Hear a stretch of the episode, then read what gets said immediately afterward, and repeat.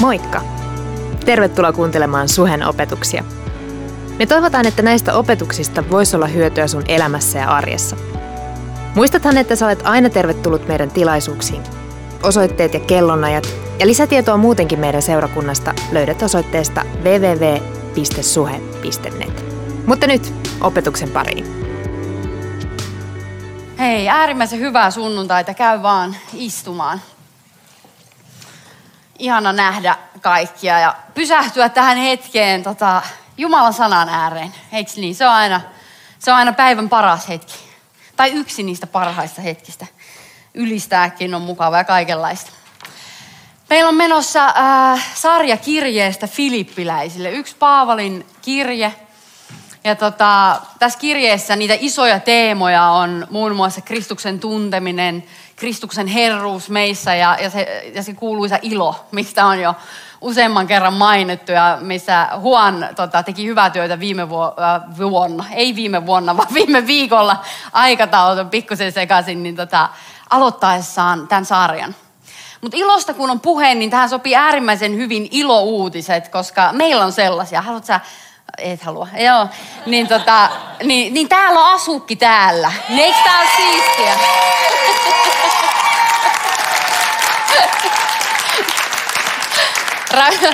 Mikko sanoi hyvin tässä aiemmin, että niitä me kolme, niin se olisi ollut niin hieno, mutta ei se mennyt. Mutta tämäkin oli hyvä, kiitos. Ja hei, halutaan, haluan pyytää, niin kuin yhdessä halutaan pyytää teitä rukoilemaan meidän puolesta ja tämän pikku Roadforsin puolesta, että, että se saisi jo pienestä asti niin tuntee pyhä olla hänen täyttämään ja, ja tuntee Jumalan. Niin, niin eikö tämä ole yhteinen juttu aina? Nämä on ilouutisia koko perheelle. Joo, mutta tota, ja due date on joskus elokuun lopussa, että silloin voi sitten, jos ei enää muumina pysty kävelemään hirveästi, niin kesähelteitä odotellessa. mutta, mutta, niin, niin. Viime viikolla aloitettiin tämä sarja ja me mennään yksi luku per viikko, neljä lukua, neljä viikkoa. Nyt on se toinen viikko. Ja tota, haluan rohkaista sinua, että tutki myös omalla ajalla ja tutkikaa pienryhmässä tätä filippiläiskirjettä. Tämä on, tämä on kyllä todella ytypakkaus tämä kirja. Ja myöskin pienryhmässä on se huikea juttu, että siellä te pääsette jakaa niitä asioita, mitä Jumala on teille henkilökohtaisesti puhunut tämän, äh, tämän sarjan kautta tai, tai sen, sen kirjeen kautta. Koska nämä hetket on tämmöisiä monologeja, niin sitten on tosi tärkeää, että me päästään myös jakaa sitä, mitä Pyhä ja Jumala just meille puhuu. Mutta avataan saman tien raamatut luvusta kaksi ja, ja aloitetaan ihan alusta. Jos kerran yhteys Kristukseen rohkaisee ja hänen rakkautensa suo lohdutusta. Jos henki meitä yhdistää ja jos tunnemme hellyyttä ja myötätuntoa toisiamme kohtaan, niin tehkää minun iloni täydelliseksi ja olkaa yksimielisiä. Liittäkö teitä toisiin rakkaus, sopu ja sama mieli. Älkää tehkö mitään itsekyydestä tai turhamaisuudesta, vaan olkaa nöyriä ja pitäkää kukin toista parempana kuin itseänne. Älkää tavoitelko vain omaa etua, vaan myös muiden parasta. Olkoon teilläkin sellainen mieli, joka Kristuksella Jeesuksella oli. Hänellä oli Jumalan muoto, mutta hän ei pitänyt kiinni oikeudestaan olla Jumalan vertainen, vaan luopui omastaan. Hän otti orjan muodon ja tuli ihmisten kaltaiseksi. Hän eli ihmisenä ihmisten joukossa. Hän alensi itsensä ja oli kuuliainen kuolemaan asti, ristin kuolemaan asti. Sen tähden Jumala on korottanut hänet yli kaiken ja antanut hänelle nimen kaikkia muita nimiä korkeamman. Jeesuksen nimeä kunnioittain on kaikkien polvistuttava, kaikkien niin taivaassa kuin maan päällä ja maan alla. Ja jokaisen kielen on tunnustettava Isän Jumalan kunniaksi, Jeesus Kristus on Herra. Eikö se ole huikea paikka? Nyt ollaan ytimessä. Mutta jätetään kuitenkin tämä paikka hetkessä hautumaan ja, ja tota, otetaan askel taaksepäin ja, ja mietitään isoa kuvaa. Me eletään Rooman valtakunnan aikaa ja, ja, ja täällä valtakunnassa keisaria palvotaan käytännössä Jumalana. Ja Paavali on tähän aikaan vankilassa, kun hän kirjoittaa tätä kirjettä. Hän on luultavasti Efesoksessa. Ja tota, hän kirjoittaa tämän kirjeen Filipin seurakunnalle, seurakunnalle, jonka hän on perustanut noin kymmenen vuotta ennen kuin hän on kirjoittanut tämän kirjeen. Filippi itse, se kaupunki sijaitsi äh, Pohjois-Kreikan alueella, vähän Tessalonikasta oikealle, jos mennään kartan mukaan teille tuonne päin ja mulle tänne päin. Ja tota, siitä visitistä, jonka Paavali teki sinne, me voidaan lukea apostolin teoista luvusta 16. Mutta Paavali siis istutti tämän seurakunnan ja nyt hän puhuu heille. Hän, hän niin kuin muistuttaa heitä asioista, hän kehottaa heitä asioihin. Mutta jos me mietitään tätä kirjettä, niin Paavali nuhtelee hyvin vähän mistään. Jos, mä, jos sä oot lukenut useampia Paavalin kirjeitä, niin tässä on hyvin vähän mitään sellaista. Vaan itse asiassa tämä kirje huokuu rakkautta filippiläisten ja Paavalin välillä – Paavali on täynnä iloa ja riemua kaikesta siitä, mitä, mitä Filipin seurakunnassa tapahtuu. Ja se on jotenkin ilmiselvää se rakkaus heidän välillä. No toki Paavali kirjoittaa tämän kirjeen myös kiitoksena rahalahjasta, jonka filippiläiset on hänelle antanut. Mutta myöskin mun mielestä tämä teko heijastaa vaan sitä, miten erityinen luottamus, miten erityinen rakkaus tämän kyseisen seurakunnan ja Paavalin välillä oli. Ehkä siksi, että se oli se ensimmäinen lapsi, kuka tietää. Mutta luvussa yksi Paavali kirjoittaa, että Jumala on todistajani, että minä kaipaan teitä kaikkia ja rakastan teitä hellästi. Paavali kirjoittaa. Rakastan teitä hellästi, niin kuin Kristus Jeesus teitä rakastaa. Paavali ei selvästikään pelännyt osoittaa hänen tunteita toisille, tunteita hänen rakastamille ystäville. Vaan päinvastoin hän antaa esimerkin kristitystä ja johtajasta, joka uskaltaa olla haavoittuvainen toisten edessä. Uskaltaa olla haavoittuvainen ihmisten edessä aidosti oma itsensä niin hyvässä kuin pahassa toinen toistensa edessä. No kuten me opittiin viime viikolla ja mä äsken mainitsin, niin ne suuret teemat tässä kirjeessä on ilo, on Kristuksen tunteminen, Kristuksen herruus, jotka itse asiassa vaan niin kuin nivoutuu kaikki yhteen. Koska se, että me tunnetaan Kristus, hän on meissä, niin se saa aikaan sitä, että niin kuin hänen hallintavalta lisääntyy meissä pyhän hengen avulla. Mikä taas saa meissä se aikaan sitä tai synnyttää meissä iloa, joka jollain tavalla ihan sanoin kuvaamatonta – ähm, syvempää kuin mikä muu. Se on jotain pysyvää. Se on jotain, mikä kumpuaa siitä toivosta, joka meillä on hänessä. Joten se ilo, mistä Paavali puhuu tässä kirjeessä, ilo, mihin itse asiassa jatkuvasti kehottaa meitä ja filippiläisiä lähinnä, mutta meitä, koska me luetaan sitä kirjettä tänään, niin se ilo ei, puhu, ei niin tarkoita sitä, että se olisi meidän ainut tunne tässä elämässä – Ilo ei ole, ei ole meidän ainut tunne, mitä me tunnetaan, vaan se on jotain paljon syvempää, jotain paljon pysyvämpää, paljon muuttumattomampaa, kun se lähtee Jeesuksesta Kristuksesta. Eli kun Pauli sanoo nämä kuuluisat sanat, joka löytyy luvusta neljä, että iloitkaa aina, niin Pauli ei tarkoita sitä, että meistä tulisi tämän ajan fariseuksia, tämän ajan lain noudattajia, vaan hän sanoo, että iloitkaa aina Herrassa. Iloitkaa aina hänessä, Herrassa. Fariseukset ähm, oli tyyppejä, jotka tunsi kirjoitukset. Fariseukset tunsi raamatun niin sanotusti. He tiesi ne kirjoitukset. Mutta voitaisiin sanoa, että he ei tunteneet Jumalaa. He tiesi Messiaasta. He tiesi kaiken tulevasta Messiasta. He tiesi ne profetiat, kaiken, että miten se tulee tapahtumaan, mitä tulee tapahtumaan. Mutta kun he katso Messiasta silmästä silvään, niin ne ei tunnistaneet häntä. Joten, joten tämä ei ole, tämä ei ole se juttu, he oli sokeita. He oli jotenkin sokeita, heillä oli oma ajatus siitä, miltä Messias tulee näyttämään. He odotti kuningasta, he odotti sellaista tyyppiä, joka tulisi syrjäyttämään Rooman keisarin ja ne laittaisi kaikki hommat kuntoon. Tulisi niin sellainen hyvä kuningas sille maalle. Mutta se ei ollut isän valinta. Se ei ollut se, miten isä suunnitteli tämän jutun. Vaan hän antoi meille kuninkaa, joka tulee lähelle. Lähelle ihmistä. Hän antoi meille valtakunnan, joka ei luo jotain ulkoisia normeja, joka ei luo niinku ulkoista samankaltaisuutta, vaan antoi valtakunnan, joka mullistaa meidät sisältä. Tietyllä tavalla valtakunnan, joka tekee vallankumouksen meidän sisällä, kun me tunnetaan hänet. Joten kehottaessaan meitä iloitsemaan, Jumala ei pyydä meitä olemaan hymyileviä robotteja. Niin, yksi, yksi, miten tämä suu menee vaan yhdellä tavalla. Vaan se ilo, jonka Kristus antaa, on todella jotain pysyvämpää. Um, tunteet tulee ja menee. Me tiedetään se, eikö niin?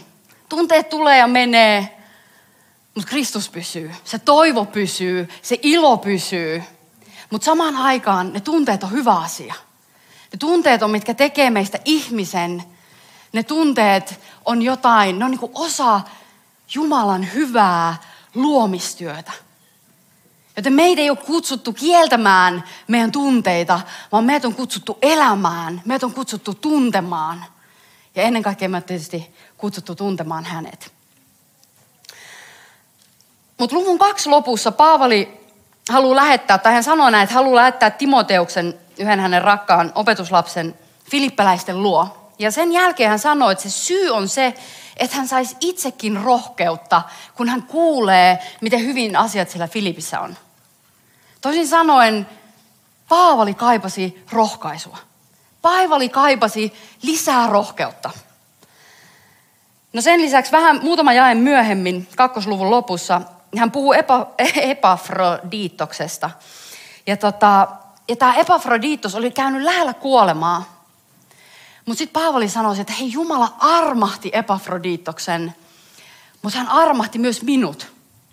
Hän sanoi, että Jumala armahti hänet, mutta Jumala armahti myös Paavalin, koska Jumala ei antanut hänelle surua surun päälle. No miksi mä kerron nämä tapaukset teille? Niin syy on se, että joskus kun me luetaan Paavalista – Joskus kun me luetaan raamatun hahmoista, niin meillä saattaa olla kuva niistä, että ne on jotain yli-ihmisiä. Että ihan niin kuin ne ei olisi samanlaisia tyyppejä, niin kuin sinä ja minä. Niin kuin jokainen meistä. Että ne jotenkin, jotenkin ne vaan selviytyi paremmin, ne oli rohkeampia ja niillä oli jotain, jotain niillä oli enemmän kuin meillä, mutta se ei pidä paikkaansa. Mä haluan tuoda se ihmispaavalin esiin täältä. Paavali sanoi, että hän oli surullinen. Paavali sanoi, että hän kaipas rohkaisua. Paavali olisi surrut Epafrodituksen kuolemaa, vaikka hän ties minne hän on menossa. Hän olisi surru, koska, koska läheisen ihmisen, rakkaan ihmisen kuolema aiheuttaa meissä aina surua. Aiheuttaa meissä ikävää, vaikka me miten tiedetään, että hei, nyt se meidän rakas ystävä on parhaassa paikassa. Niin ihan varmasti se, että se ihminen ei ole enää läsnä meidän elämässä, ei ole täällä tässä, niin aiheuttaa meille ikävää, aiheuttaa meille surua. No toinen juttu on myös se, että miksi Paavali oli varmasti surullinen, oli se, että hän oli vankilassa. Kiertävä apostoli, mies, joka oli kutsuttu julistamaan evankeliumia kaikille, jotka on vielä kuullut hänestä. Mies, joka oli kutsuttu perustamaan seurakuntia ympäri Rooman valtakuntaa. Ja hän oli vankilassa. Aivan varmasti hän koki, että hänen siivet on leikattu. Aivan varmasti hän koki, että hän on niin pakko paidassa hän ei, niin kuin, hän ei pysty mihinkään, hänen kädet on sidottu. Hän on vankilassa neljän seinän sisällä, avain on Rooman sotilailla. Aivan varmasti hän itki kyyneliä. Aivan varmasti hän oli surullinen. Aivan varmasti hän koki tuskaa hänen sydämessä.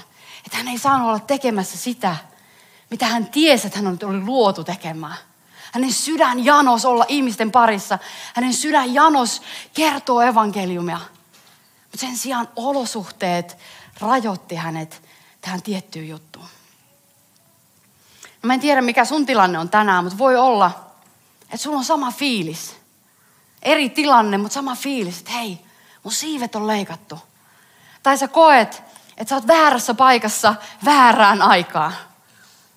Sä oot ehkä työpaikassa, mitä sä koet äärimmäisen turhauttavana – Sä mietit, että miksi mä teen tätä juttua, kun mä tiedän syvällä mun sydämessä, että Jumala on puhunut mulle näistä ja näistä asioista.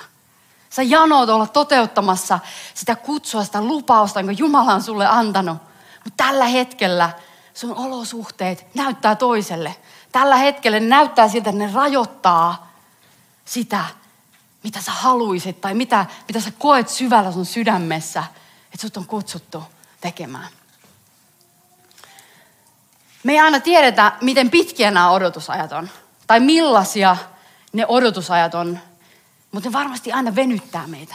Mutta vaikka me ei tiedetä, miten pitkä se aika on, niin me voidaan olla luottavaisin mielin, koska Herra itse valvoo, että hänen lupauksensa toteutuu. Meidän Jumala on sellainen Jumala, joka itse pitää huolta, että ne asiat, joita hän on puhunut sulle ja asiat, joita hän on puhunut mulle, niin ne tulee ajallaan toteutumaan. Ja toisaalta, kun ajattelee, niin me ei aina tiedetä, mitä näissä odotusajoissa tapahtuu. Koska jos me ajatellaan, niin tänään me luetaan noin 2000 vuotta myöhemmin niitä sanoja, joita Paavali kirjoitti vankilassa. Kuka tietää, olisiko meillä näitä rohkaisun sanoja meille tänään, ilman sitä, että hän olisi joutunut siihen tuskalliseen tilaan. Me luetaan hänen sanojaan. Ja toisaalta, koska hän on Paavali ja perus Paavali, niin myös ne vanginvartijat kuuli evankeliumin. Ja ne vanginvartijat alkoi puhumaan, siellä syntyi hirveä kalapaliikki koko niin kuin vankila ja niiden niin kuin, vanginvartijoiden keskellä, niin että se levisi sinne Efesokseen.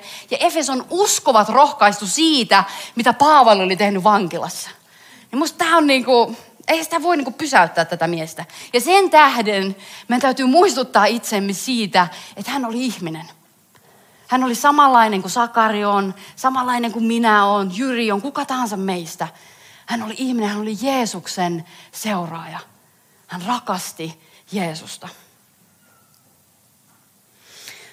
No mennään nyt tähän varsinaiseen paikkaan. Mm. Ja niin kuin me jo todettiin, niin selvästi filippiläisten, Filippin seurakunnan ja Paavalin välillä oli aivan erityinen yhteys.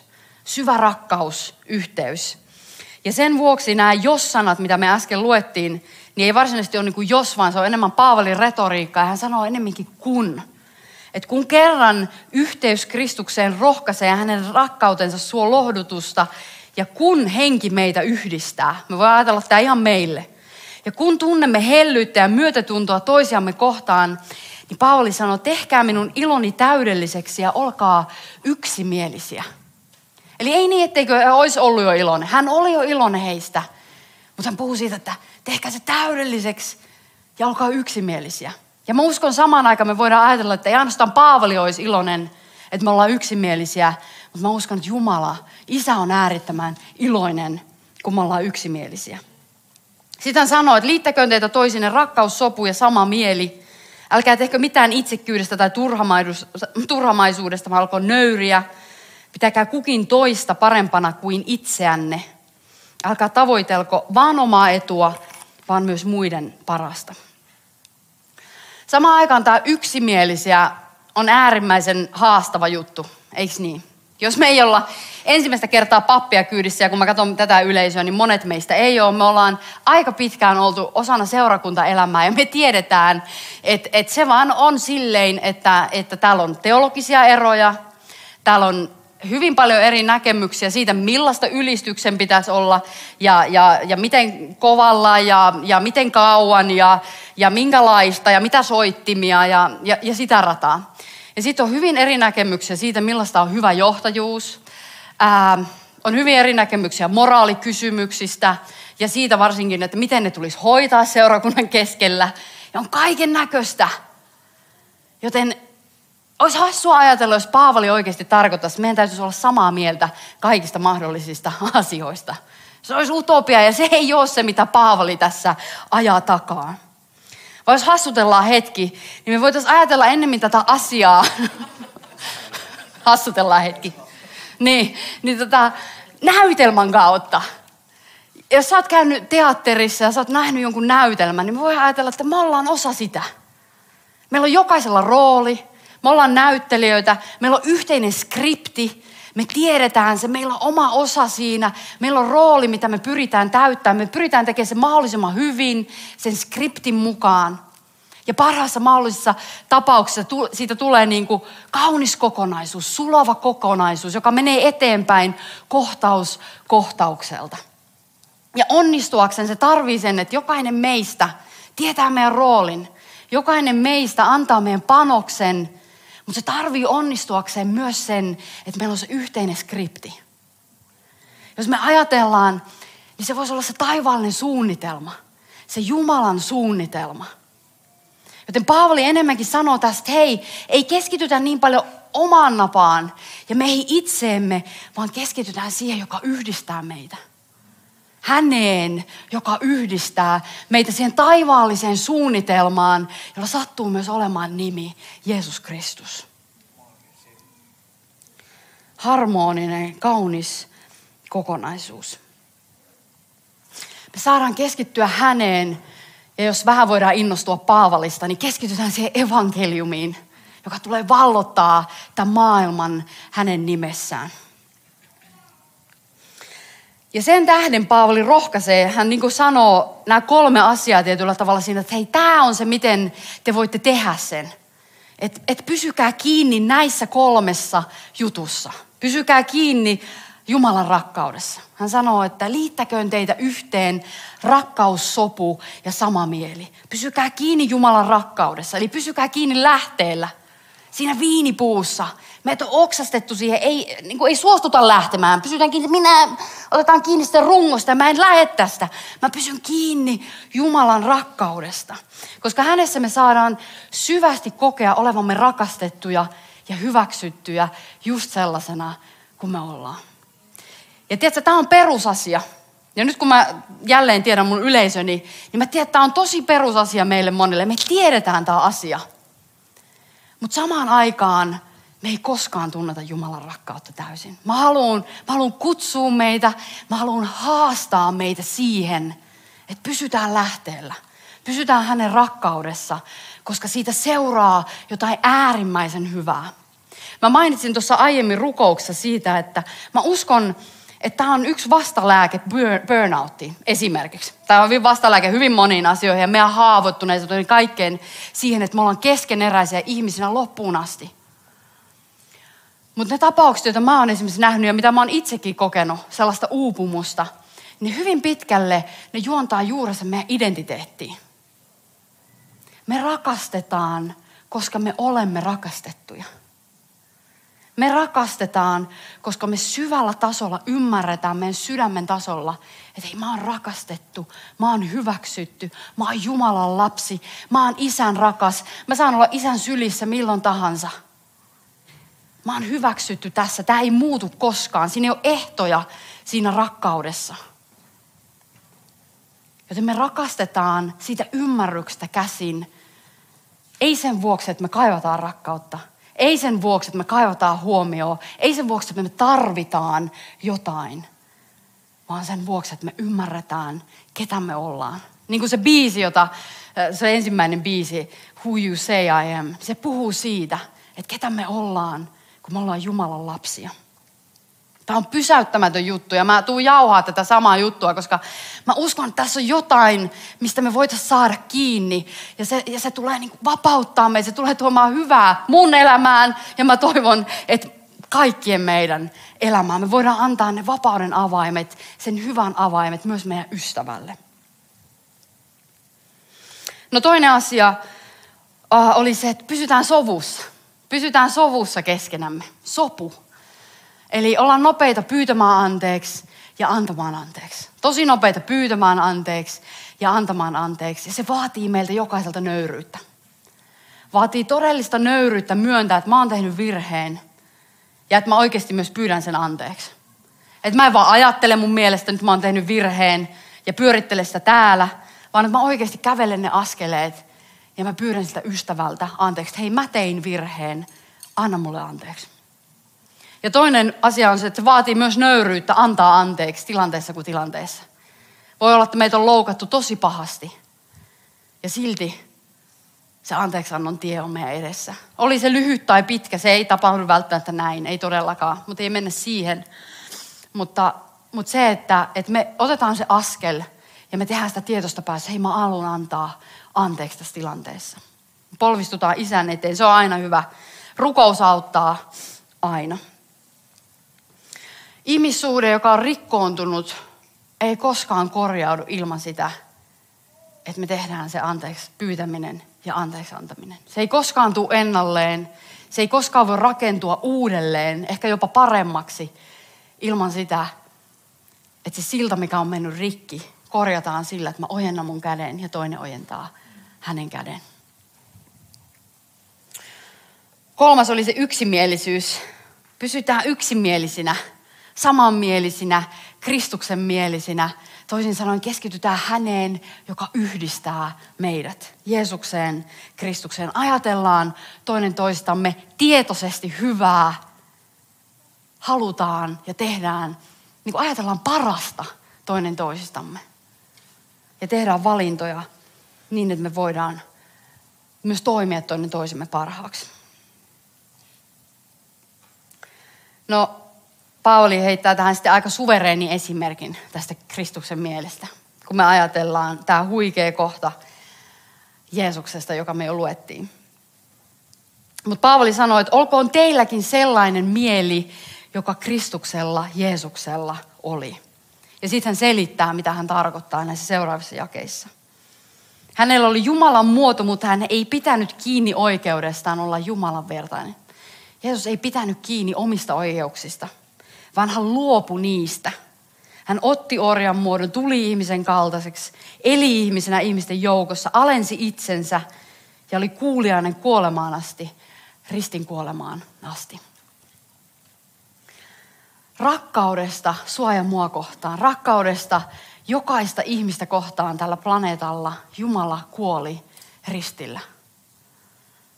Hän osoitti ihan äärimmäistä uhrautuvaa rakkautta tehdessään tämän. Hän luopui kaikesta taivaan rikkauksista. Hän syntyi ihmiseksi. Hän eli sen elämän ja hän kuoli ristin kuoleman, jotta meillä voi tänään olla yhteys, jotta me voidaan tuntea Kristus, joka on tämän kirjeen ytimessä. Ja sitten jatkaa, että sen tähden Jumala on korottanut hänet. Sen tähden, mitä Kristus teki, meidän tähden, meidän puolesta, meidän parhaaksemme. Hän ajatteli meidän parasta, ei omaa parastaan, vaan ajatteli meidän parasta. Ja hän teki, mitä hän teki, jotta me voidaan tänään olla yhteydessä häneen, jotta me voidaan eräänä päivänä olla siellä, missä hän on tänään. Mutta sen tähden Jumala on korottanut hänet yli kaikkea, antanut hänelle nimen, kaikkia nimiä korkeamman. Jeesuksen nimeä kunnioittain on kaikkien polvistuttava, kaikkien niin taivaassa kuin maan päällä ja maan alla. Ja jokaisen kielen on jossain kohtaa tunnustettava, että Jeesus Kristus on Herra. Voidaanko sanoa yhdessä? Jeesus Kristus on Herra. Jeesus Kristus on Herra. Tämä on meidän Jumala. Tämä on niin huikea. Siis mä oon lukenut tämä aika monta kertaa jo tällä viikolla. Ja silti se pysäyttää. Se pysäyttää, kun sä mietit, että mitä hän todella teki meidän tähden, meidän parhaaksi. Todellista uhraavaa rakkautta. No tämän kaltainen viesti kuninkuudesta, tämän kaltainen viesti niin kuin maailman hallitsijasta oli, oli tota, aika vieras viesti Rooman valtakunnassa. Kun me ajatellaan niitä keisareita, Alexander, Augustus, mitä näitä oli, ne oli kaikki hurjia sotasankareita, semmoisia autoritäärisiä, hallinnollisia velhoja suorastaan. Ja ne, ne hoiti asiat hyvin tietyllä tavalla, niiden omalla tavalla. Ja ne halusi olla korokkeella, ne halusi, että heitä palvotaan Jumalana.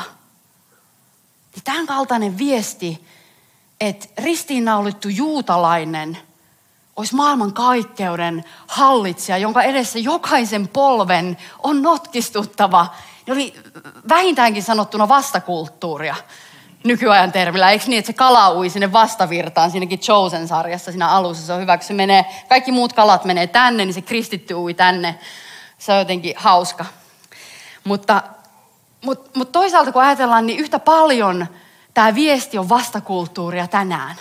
Ehkä eri syystä. Tai hyvinkin eri syystä. Ei meillä ole samankaltaisia hallitsijoita enää, ainakaan Suomessa. Muissa ma- maissa on. Ja tota, mutta jos pysytään tässä meille tutussa ympäristössä, niin, niin tiedätkö tämä tämmöinen niin omaan itseen luottava, omaan kykyyn nojaava kulttuuri, yksilökeskeinen versus yhteisökeskeinen. Me ollaan hyvin yksilökeskeinen, individualistinen ja vähän ehkä itsekin keskeinen usein kulttuuri. Niin aivan samalla tavalla tämä uhraavan rakkauden viesti on äärimmäistä vastakulttuuria. Mun pitäisi ajatella jonkun toisen parasta, eikä mun omaa. Mun pitäisi ajatella sitä kaikista muista hyvää ja miettiä, että hei, niillä on tarpeita, eikä vain sitä, mitä tarpeita mulla on. Ja samaan aikaan meidän kristittyjen äh, kuva Jumalasta voi helposti vääristyä, jos me lähdetään määrittelemään Jumalaa jotenkin niiden meidän omien kokemusten kautta.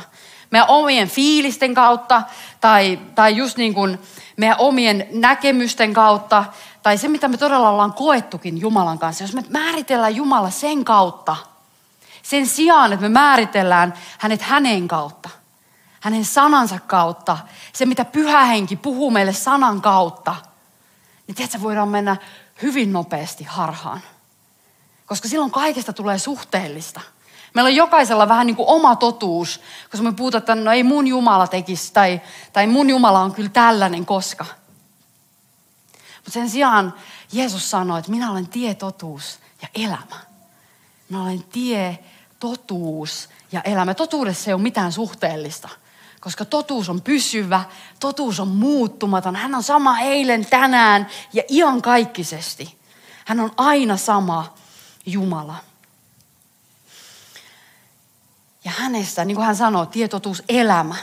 Paavali sanoo, että minulle, minulle elämä on Kristus ja kuolema on voitto. Se sama asia, että kun me eletään hänessä, hänen kauttaan, hänestä, kaikki elämä kumpuaa sieltä usko, toivo, rakkaus, se ilo ja riemu, mistä tämä kirje puhuu. Tai ne rakkaus, sopu ja se yksimielisyys, Kristuksen mielisyys, se kaikki kumpuu hänestä. Sen tähden meidän tulee rakentaa meidän elämät hänen varaan. Kaikki voima kumpuaa hänestä. Joten avain siihen hyvään on rakkaus Jeesukseen suhde häneen, hänen tunteminen, joka tapahtuu sanaan pyhän hengen kautta. Pyhä henki meissä vaikuttaa Kristuksen mieltä, vaikuttaa Kristuksen kaltaisuutta. Tai niin kuin Hanna-Liisa aiemmin sanoi, että kun me katsellaan häntä, niin me muututaan sen kuvan kaltaiseksi. Sen, jota me katsellaan, me muututaan hänen kaltaiseksi. Mä oon pohtinut tässä lähiaikoina äh, Stefanosta – jotenkin se, noin apostolin teot 6 ja 7 luvut on ollut mielessä. Ja, ja varsinkin se, että tiedätkö, tilanne oli siellä se, että nämä on nämä ensimmäiset apostolit. Apostolit, jotka on kulkenut hiekkakatuja Jeesuksen kanssa Jerusalemissa, Israelissa, eri paikoissa. Nämä apostolit ja, ja alkuseurakunta kasvaa hurjaa vauhtia. Ja yhtäkkiä apostolit on sille, että, fuh, että nyt on niinku hommia. Me tarvitaan avustajia. Apostolit ajattelee, että hei, meidän täytyy keskittyä sanan julistamiseen, meidän täytyy keskittyä rukoukseen ja tota, valitaan meille avustajia. No nämä valintakriteerit niille avustajille, niitä oli kolme. Ensimmäinen oli hyvä maine, toinen oli täynnä pyhää henkeä ja toinen oli täynnä viisautta. Ja kun me puhutaan viisaudesta, niin me ei puhuta ihmisen älystä. Me ei puhuta meidän järjestä, vaan me puhutaan sitä viisaudesta, jonka pyhä henki antaa meille. Yliluonnollinen, jumalallinen viisaus. Valintakriteerit oli hyvä maine, täynnä pyhä henkeä, täynnä viisautta. Ja Stefanos oli yksi näistä tyypeistä, joka valittiin niiden avustajien joukkoon. Ja kuuntele, mitä Stefanoksesta sanotaan. Stefanoksesta sanotaan, hän oli täynnä uskoa ja pyhää henkeä täynnä armoa ja voimaa, ja hän teki suuria ihmeitä ja tunnustekoja, ja hengen voimalla hän puhui viisaasti. Hän oli täynnä uskoa ja pyhää henkeä, armoa ja voimaa. Hän teki suuria ihmeitä, tunnustekoja, ja hengen voimalla hän puhui viisaasti. Onko täällä joku, joka kaipaisi jotain tällaista? Ihan oikeasti. Tämä kysymys herää, kun sä luet äh, tätä juttua. Luku seitsemän. Sä mietit, että, että ei mun elämä ihan tältä näytä.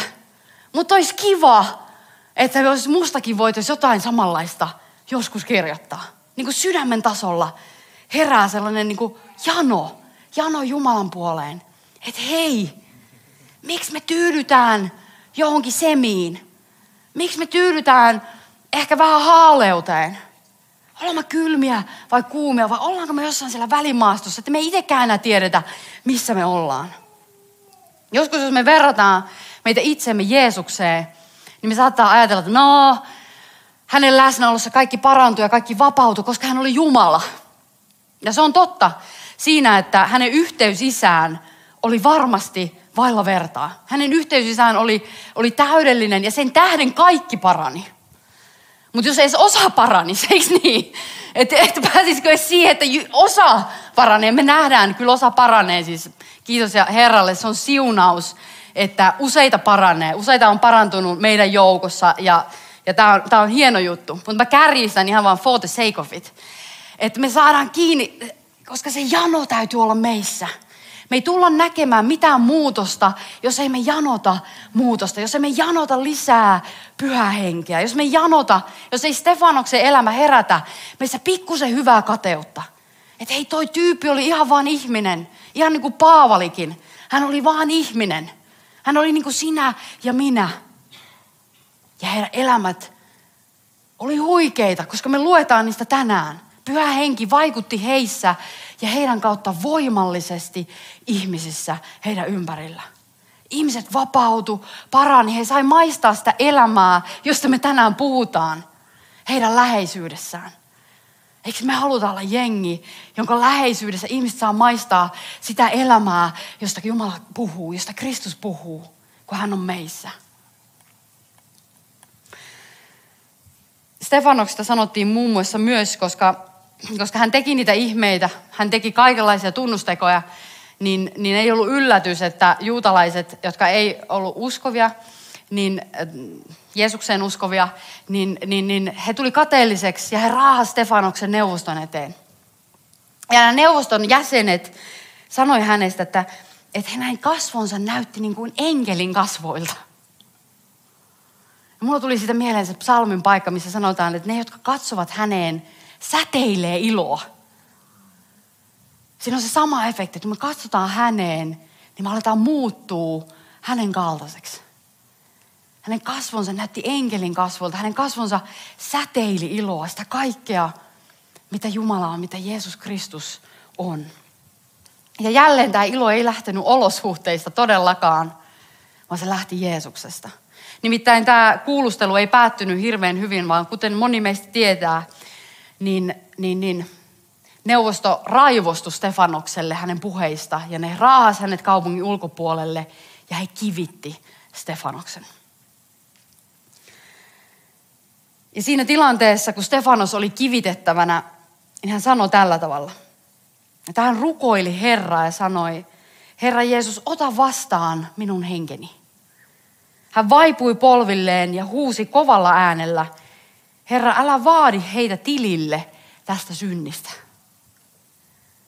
Ja sen sanottuaan hän nukkui pois. Mä mietin, että, että jos jollain, tai jos jotenkin voisi kuvailla Kristuksen mieltä, niin mun mielestä se lukee tässä. Stefanoksen elämä todella heijasti jotain Kristuksesta, jotain hänen kaltaista, jotain, jotain niin kuin mä sanoisin ylimaallista – jotain jumalallista, jotain yliluonnollista, hyvää, mitä niin kuin ihminen ihmisenä ei pysty käsittämään. Mitä, mikä ei lähde meistä, vaan sen täytyy tulla jostain, jostain muualta, jostain hyvästä paikasta. Jostain, jostain, missä me itse tiedetään meidän Herraan tällä hetkellä. Ja se Jumala meidän keskellä, pyhä henki vaikuttaa sitä samaa meissä tänään, sitä samaa voimaa, sitä samaa viisautta, sitä samaa uhrautuvaa rakkautta, sitä samaa rohkeutta, jolla Stefanus vaikka puhuu heille.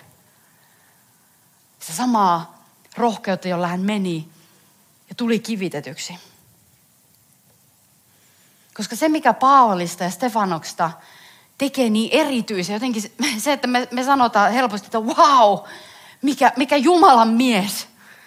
Voi kun mä voisin olla edes jotain tosta. Se tekee pyhä henki.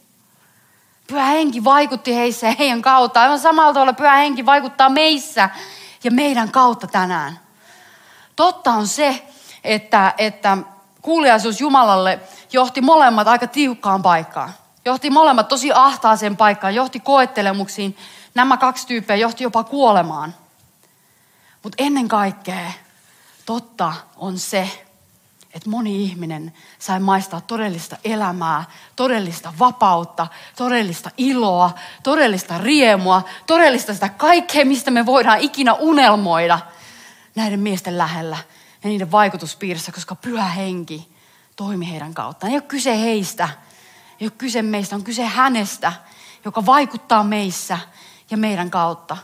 Nämä ihmiset voi olla vain meille esimerkkinä, meille inspiraationa. Ehkä ne voi herättää meissä janon haluta enemmän.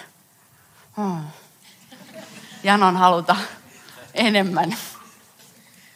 Mä sanoisin, että he eli Jumalan valtakuntaa todeksi aika isolla prosentilla maan päällä, eikö niin? Jos mä jotain yritän tänään tehdä, on herättää janon sun sydämessä.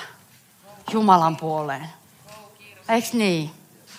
Ja mä haluan herättää janon mun sydämessä. Mä en todellakaan ekskluuda itteni tästä joukosta. Haluan sanoa se niin kuin ääneen, ettei tämä kuulosta muulta. Vaan mä haluan, että meillä on jano. Meillä on nälkä. Jeesus antaa meille lupauksen. Hän sanoo, että, että iki onnellisia ne, joilla on vanhurskauden nälkä ja jano, koska heidät ravitaan. Come on! Ja se ravinto on jotain muuta kuin leipää ja makkarakeittoa. Se ravinto on sitä, mistä me on puhuttu. Sitä voimaa, sitä iloa, sitä rakkautta, sitä sovintoa. Se sovitus on meillä, kun Jeesus on meissä. Sovituksen veri, sovituksen virka. Me voidaan hei nousta ylös ja rukoillaan yhdessä.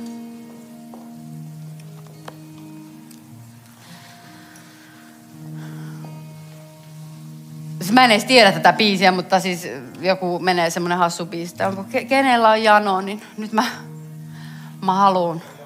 Onko jollakin jano? No, no niin, kato nyt, haluatko Rauno tulla vetää se? Old school. Se olisi hyvä. Mutta on se on hyvä, että mä en osaa sitä biisiä, koska muuten olisi voinut käydä teille huonosti. Isä, tässä me ollaan sun edessä, eikö niin? Sytytä meidän sydämet. Anna meille lisää janoa sun puoleen.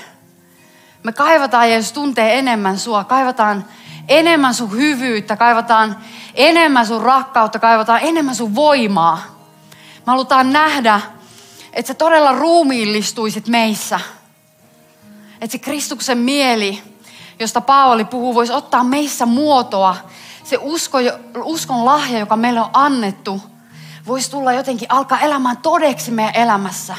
Voisi alkaa näkymään enempänä rakkautena, enempänä sovintona, enempänä yksimielisyytenä. Toisin sanoen siinä, että sä olisit enemmän meidän elämän keskiössä. Että me oltaisiin vähemmän jotenkin kiinnostuneita meistä, vaan me oltaisiin enemmän kiinnostuneita sinusta. Tai lähinnä tarkoitin itsestämme. Että meidän katse kääntyisi meistä itsestä enemmän Herra sinuun. Että se taivaallinen suunnitelma olisi jotain, mitä me janotaan yhdessä. Mihin me katsotaan yhdessä. Se on jotain, mikä yhdistää meidät. Sä oot Herra. Sä oot Jeesus, se joka meidät yhdistää. Tuu pyhä henki, tuu rakkauden henki. Tule voiman henki. Pyhä henki, me janotaan enemmän sun läsnäoloa, sun voimaa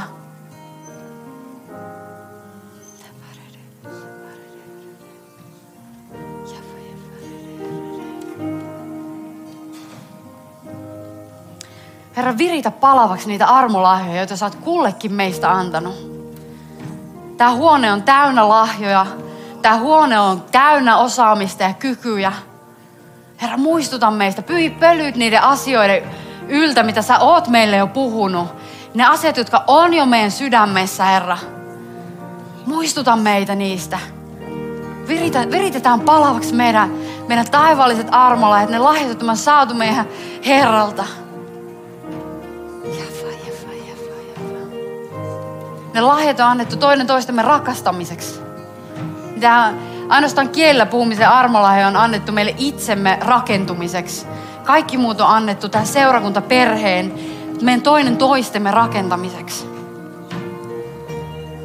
Annetaan niitä lahjoja olla käytössä. Tänäänkin me voidaan rohkaista toinen toistamme kahvilla. Me voidaan puhua elämän sanoja toinen toisen. Me voidaan rukoilla sairasten puolesta. Me voidaan rukoilla niiden puolesta, jotka on siteissä, jotka on kahleissa, joiden elämässä vihollinen on saanut osuuden. Niin sen tähden me ollaan yhdessä, että me rukoillaan toinen toistemme puolessa. Ja annetaan Jumalan voiman vapauttaa. Tule pyhä henki, Herra. Tule pyhä henki. Palvotaan meidän Jumalaa.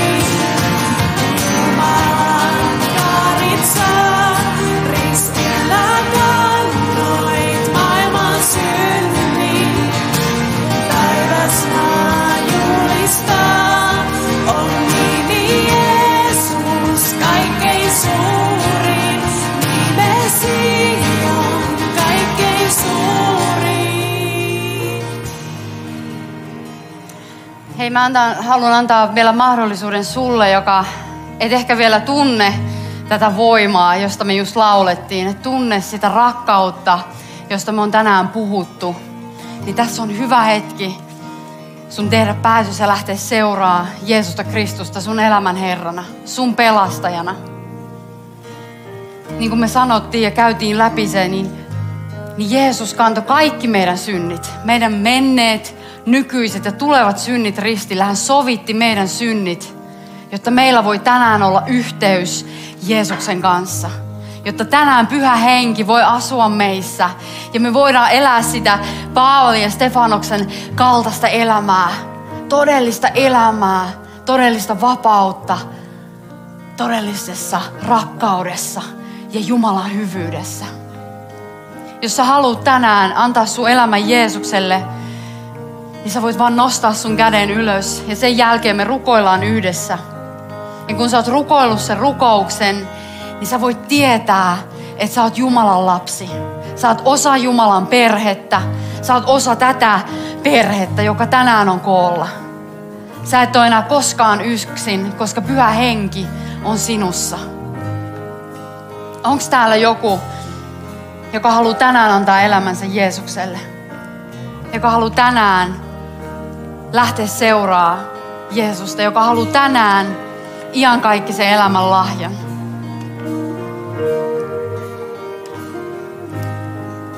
Tehdään silleen, että rukoillaan yhdessä lyhyesti.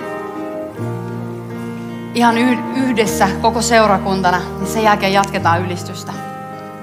Jeesus, kiitos, että sä menit ristille mun puolesta. Kiitos, että sä sovitit mun synnit. Ja kiitos, että tänään mä oon vapaa. Ja mä saan elää sun rakkaudessa. Pyhä henki, kiitos, että sä olet minussa. Ota enemmän tilaa. Jeesuksen nimessä me rukoillaan. Amen. Kiva, että kuuntelit. Ota rohkeasti yhteyttä, jos haluat tietää suhesta lisää. Sä löydät meidät Facebookista ja Instagramista nimellä Suhe-seurakunta. Jos haluat olla tukemassa Suhen toimintaa taloudellisesti, siihen löydät ohjeet kotisivultamme osoitteesta www.suhe.net. Nyt hyvää viikon jatkoa.